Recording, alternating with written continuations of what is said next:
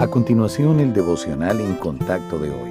La lectura bíblica de hoy comienza en el versículo 11 de Romanos capítulo 13. Y esto, conociendo el tiempo, que es ya hora de levantarnos del sueño, porque ahora está más cerca de nosotros nuestra salvación que cuando creímos. La noche está avanzada y se acerca el día. Desechemos, pues, las obras de las tinieblas y vistámonos las armas de la luz.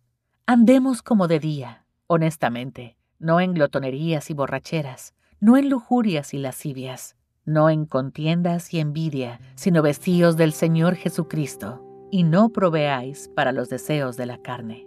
La cultura moderna nos estimula a hacer lo que queramos, pero ese enfoque solo conduce a una vida de pecado. En contraste, se nos dice a los creyentes que no satisfagamos nuestros deseos naturales o carnales.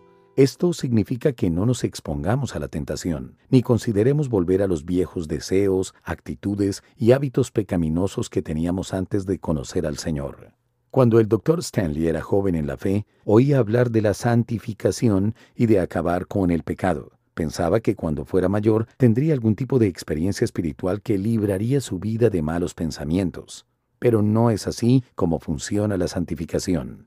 Este es un proceso de toda la vida en el que el Espíritu Santo nos transforma cada vez más a la imagen de Cristo.